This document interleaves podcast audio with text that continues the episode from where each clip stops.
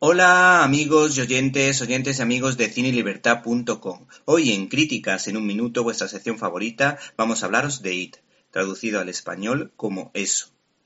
En una semana de estrenos no demasiado interesantes o más bien poco potentes, rescatamos una de las grandes sorpresas del inicio de la temporada 2017-2018, titulada It, y basada a su vez en un relato de Stephen King, un magnífico escritor y a la vez un gran vendedor de novelas que han tenido adaptaciones cinematográficas fabulosas como Cadena Perpetua, La Milla Verde y Cuenta conmigo, que guarda ciertos paralelismos con la cinta en cuestión It.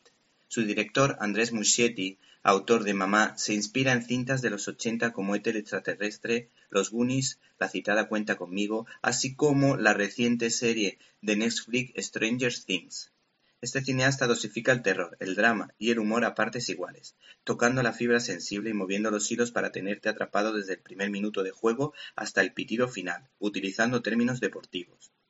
Otra virtud es que relata con todo lujo de detalles cómo era la juventud y adolescencia de los 80 en los Estados Unidos. Sin embargo, este largometraje es más oscuro, mostrando varias escenas un tanto desagradables, pero sin pasarse, lógicas en una cinta de terror. ¿Te está gustando este episodio?